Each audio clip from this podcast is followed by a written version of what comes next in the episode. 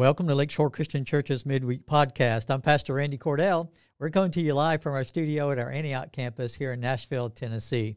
We're glad you're joining us today. If you haven't already done so, we'd love for you to become a subscriber. Just hit that subscribe button. You might want to also hit that notification bell where you get notified each time a new episode is posted.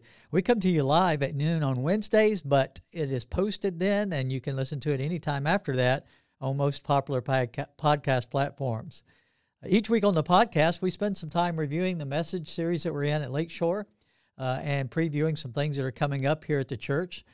We are uh, start. We started back in the beginning of the year, in January, uh, first of January, with a new message series called "When Less Is More," and the theme of the series is simplifying our overcomplicated lives, so that we can focus on the things that matter the most and not be overburdened by the things that don't matter uh, taking away from those more important things.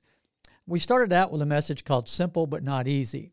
Uh, the focus was the teachings of Jesus really are the teachings we could listen to and follow that would simplify our lives and get us focused on the most important things. But even those, even though those teachings are often simple, they're easy to understand, they're not always easy to implement and to live out in everyday life. That's why we need uh, the guidance of Scripture. That's why we need the presence of the Holy Spirit. And uh, we need to spend time in prayer, communication with the Father, and with others who are trying to honor God. All those things put together help us do the hard things that we need to do to live out the simple teachings of Jesus. Uh, last week we talked about, uh, or Sunday before last, we looked at a message we called Let Me Check My Schedule. Uh, the, the theme of that message was really how we overbook ourselves so much. We we try to cram too many things in, and when we do that, it takes away from the quality of, of the things we are doing. We're present, but we're not really present. We're not really there like we need to be because we're so busy and thinking about the next thing and the next thing. And so, if we could get our schedules uh, reorganized and reprioritized, uh, we can get rid of some of the extra stuff and we can focus more on those things that, like we said, that matter the most and give them the quality attention that they deserve to have, like family and friends, like our commitment to, to the church and serving there. Those, those things can get the attention that they need to get.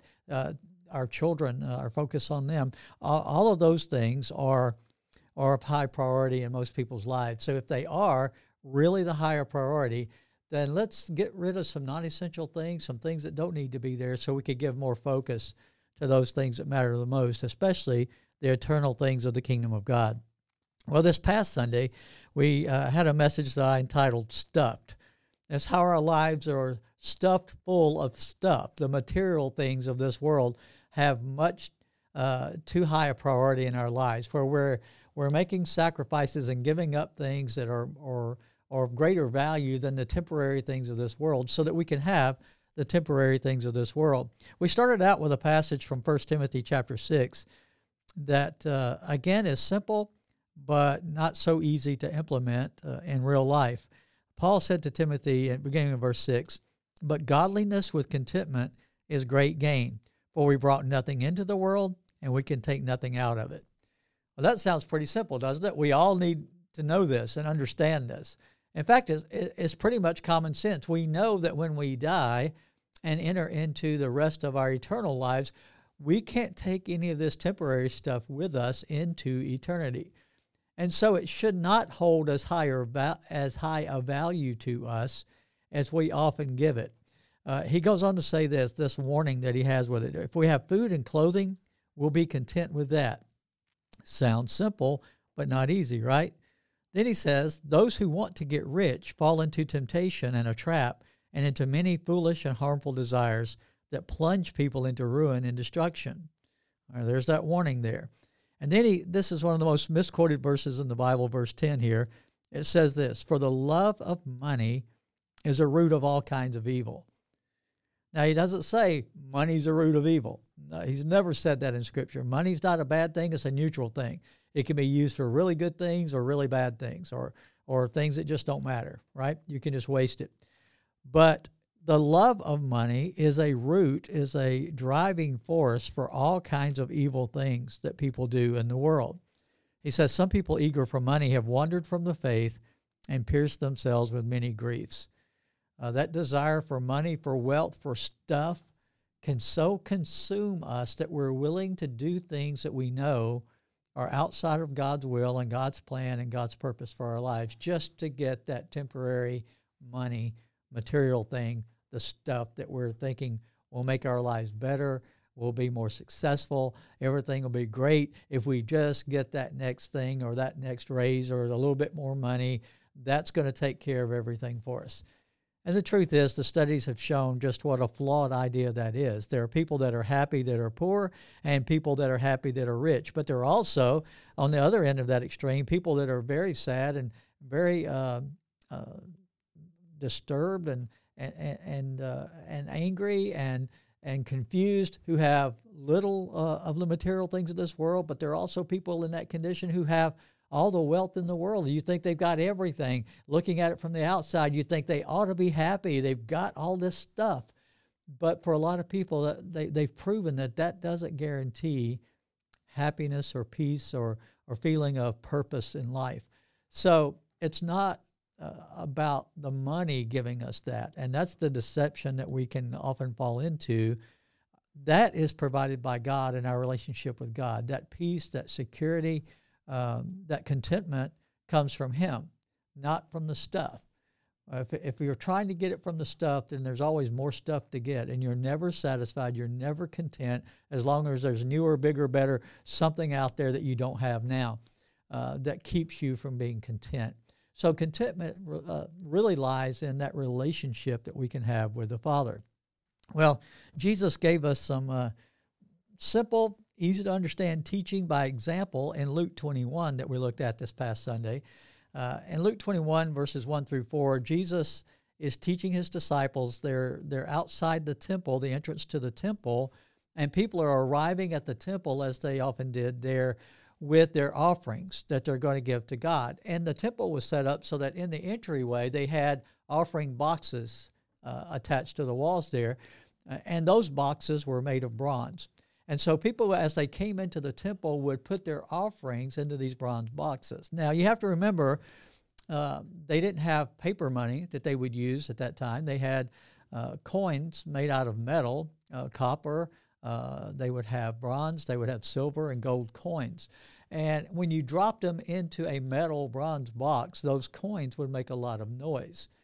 And so it became very common for people to, to listen to the offerings that were being put into the boxes because the wealthy people could come with lots of big coins that uh, represented a lot of value and pour those in in large amounts and it would just make lots of noise and it would impress everybody uh, by what they were doing and how they were giving so much but poor people of course would not have those resources and what they would put in would not make nearly as much noise as those who had uh, a lot of material things so Jesus is there with his disciples. It says in verse 1 As Jesus looked up, he saw the rich putting their gifts into the temple treasury.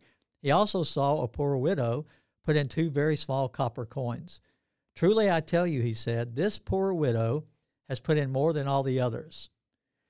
Now that must have taken them back a little bit when he just point blank made the simple statement the widow put in more than all the others when she only put in two small copper coins, it's often called a mite, uh, only had a, a, very small value to it. In today's uh, economy, it might be a couple of bucks, right? To maybe two dollars in value.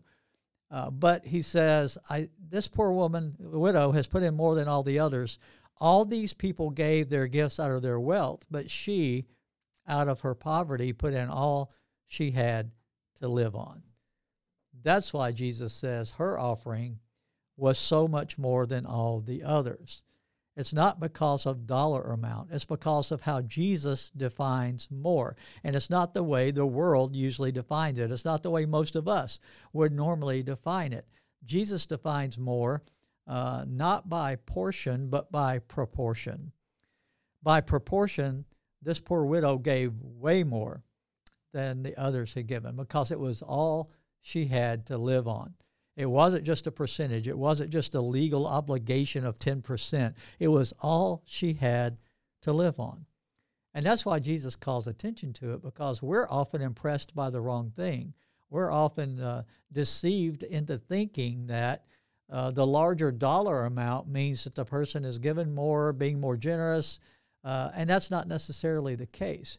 Now, note too, Jesus is not condemning the rich people who are putting their offerings in. He's not criticizing them at all. He's just pointing out how this poor widow was doing something even more impressive, more by proportion, uh, more of her life was given in that offering because it was all she had to live on. So we oftentimes define more the wrong way in our minds, the way the world would define it. Well, Jesus also defines more not by the sum, but by the sacrifice. I already said this was all she had to live on. So this is a sacrificial gift that she's giving that day. Uh, and it wasn't required by the law that she give everything she had to live on. The law required a tithe, and, and a tithe is the simple the word means a tenth. So it's a tenth of whatever you were blessed with, you bring back to God. You give it to Him uh, off the top as a way to honor God and show God uh, your loyalty and commitment to Him. Well, she's not just giving a tithe, she's giving everything she had to live on, which implies that she's not doing this uh, because she had extra to give at all. She didn't. This is a sacrifice for her to give this gift. And God looks at uh, our giving, He looks at our possessions and, and measures our willingness to, to give to Him, not by the sum, the number amount, but by the sacrifice that it represents. Are we putting Him above other things? Are we by faith trusting God to take care of us when we give that amount to Him? Uh, so that we're willing to make a sacrifice for what we believe is more important uh, than other things we might be able to use the money for. And Jesus also defines more not by obligation, but by opportunity. Remember, this lady is not obligated to give that amount. It's not by the law, by the teachings of Scripture. Uh, the the spiritual leaders at that time would not teach that at all. Uh, they understood it was about proportion with the tithe, it's a perfect uh, way to proportionately give. So she's not obligated to do this. But what she sees here is an opportunity to show God her love, her loyalty, her commitment to Him. It's an opportunity to invest in something that matters more than the temporary things of this world. She's investing in God's kingdom and the kingdom work uh, that is eternal and, and honoring a God who's an eternal God who already owns everything. He doesn't need the money, but he wants her heart. He wants her life to be surrendered to him, just like he does for all of us. God doesn't need our money. He owns everything already. But what he wants is us. He wants our heart. That's why Jesus said where our treasure is, that's where our heart is. It's a measure, it's like a test of what's really important to us, what really matters the most to us. And that's why Jesus points out this widow's offering as being one that is the perfect example for his disciples to see so that they could learn to value the eternal things more than the temporary things of the world.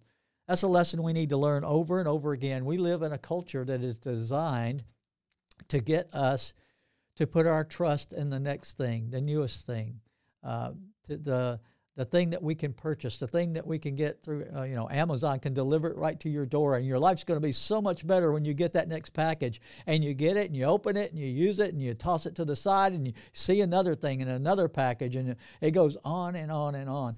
And sometimes we can get that so out of balance and get so caught up in that that we have forgotten the temporary nature of all of those things. And we've also forgotten that those things could never do for us what only God can do for us. Those things aren't evil, and buying things, that's not evil. God doesn't call that a sin. But He does want us to understand that the temporary things of this world can never do for us what God can do for us. We want God wants us to see him as our source of security and provision so that we're willing to trust him and invest in the things that he's told us really matter, the things of the eternal kingdom of God. Well, if you missed that message, you can go back and catch it on our YouTube channel. We uh, love for you to join us in person at Lakeshore, but anytime you have to miss, this past Sunday, we uh, actually only had one service, and we had it at the Antioch campus at 11 o'clock because of the ice and the snow on the roads and all of that. So uh, we had a good crowd. A lot of people came for that service, but we know not everybody could make it, and that's one reason I'm so glad that we have our online live stream and uh, then we have it posted there so you could catch it later. Uh, so we did live stream that service, and it is archived now on our YouTube channel so that you can go back and catch that.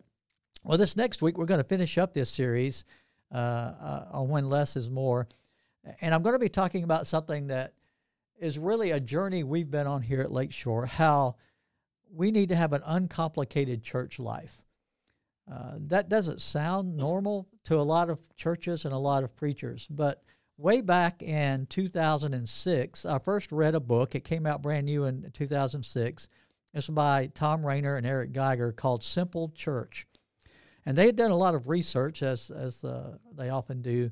Uh, Thom Rainer does so much research there, and uh, he also used other sources like Barna Research and, and got material from them and studies from them.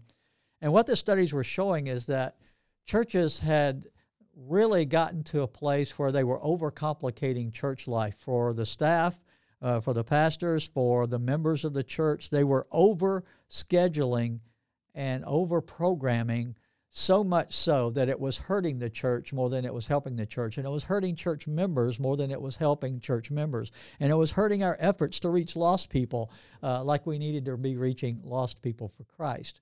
And so they came out with this book called Simple Church. And in the book, they talk about how we need to have a, a more simple way of doing church life uh, and making disciples and really streamlining what we do so that we're not so just worn out running programs and having activities and thinking we have to keep our members entertained all the time, and especially uh, like youth programs where we have to keep our youth entertained all the time and have these big programs and big uh, events going on all the time. And it was just wearing everybody out.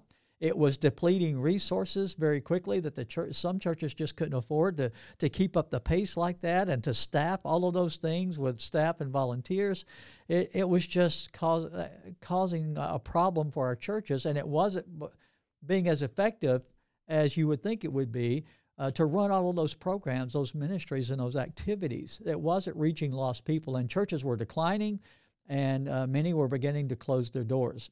And so the concept was let's go back to the simple Christianity of the New Testament, uh, get back on track with, with what we need to be focusing on as the primary focus of the church. So at Lakeshore, we did this study together uh, with our elder team, and we were all convinced that we needed to do some of that streamlining and simplifying at Lakeshore. And then we did the study with our staff, uh, and we were all convinced we needed to do some of this. And we did a few of those things after we had done the study together. We began to try to scale down a little bit, not try to overdo it with running so many ministries and programs, but we didn't really get that serious about it. Uh, and it began to get bigger again. We started adding more things again, even after we had cut some things out. And so we went through it again and we studied it again and prayed about it again. And finally, uh, it wasn't until maybe 10 years ago that we got even more serious about getting focused on main things. So we we had already had this mission statement, this vision statement for the church, but we really got back to it and started saying, all right, moving forward as a church, we are going to focus on three main areas. Lakeshore exists to connect people to Christ and each other, to grow people to maturity in Christ, and to serve people in the name of Christ. We're going to stay focused on those three things. We're not going to get more complicated than that. Now, there are a lot of ways to do those three things, but we're going to keep it those three things. And so we decided everything we do, everything we consider doing, everything we consider not doing, we put it through that filter. Uh, will it help us accomplish this vision of connecting people to Christ and each other? Will it help us grow people to maturity in Christ? And will we, will we be able to serve people in the name of Christ through this? Ideally, whatever we do as a church should meet all of those uh, qualifications. And the things that we don't do will be things that don't really accomplish those things, don't really help us do those three core values that we say we have as a church. So this Sunday, I hope you'll join us. We have services here at the Antioch campus at 9 a.m. and 11 a.m. And we have service at our Smyrna campus at 10 a.m. And we'll be focusing on the connect, grow, and serve of Lakeshore Christian Church. So join us in person if you can. If not, we live stream at 9 a.m. and then once it's posted, you can catch it anytime after that. Before we go today, I want to remind you of a few things we have coming up. Uh, we have a welcome lunch. If you're new to Lakeshore, uh, we do these regularly, and uh, we've got another one coming up on Sunday, February the 4th. It'll be immediately following the 10 o'clock service at the Smyrna campus and immediately following the 11 o'clock service at the Antioch campus. You need to register in advance for that. The lunch is free, and we can provide childcare for you if you need it while we have our, our time together at the welcome lunch. But you need to register so we know how many to plan for, how many children to have for childcare purposes, and all of that. You can go to our website at lakeshorechristian.com. Uh, click on that graphic that says Welcome Lunch, and it'll take you to that registration page. Or if you're at one of our campuses this Sunday, you can you can register at the kiosk in the lobby. We also plan to have a uh, Valentine photo station on Sunday, February the 11th. It's just going to be a fun uh, picture station set up there so you can go have some fun taking some pictures and celebrating Valentine's Day that weekend. So we hope you'll come and uh, be prepared for some fun pictures there. We always want to encourage you to, if you're not already connected to a life group, uh, let us know that you're interested. We'd love to help you get connected. Again, you can do that through our website. Just click on that life group graphic there, and it'll take you to that page where you can uh, give us your information, and someone will follow up with you to help you connect with the life group.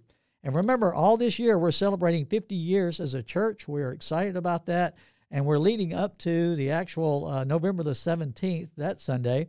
It's the actual anniversary of the incorporation uh, of Lakeshore Christian Church. And we're going to do a big event for that. So mark that on your calendars and plan to be with us if you can uh, for our 50th anniversary celebration. We hope to see you soon as we continue to connect, grow, and serve here at Lakeshore Christian Church.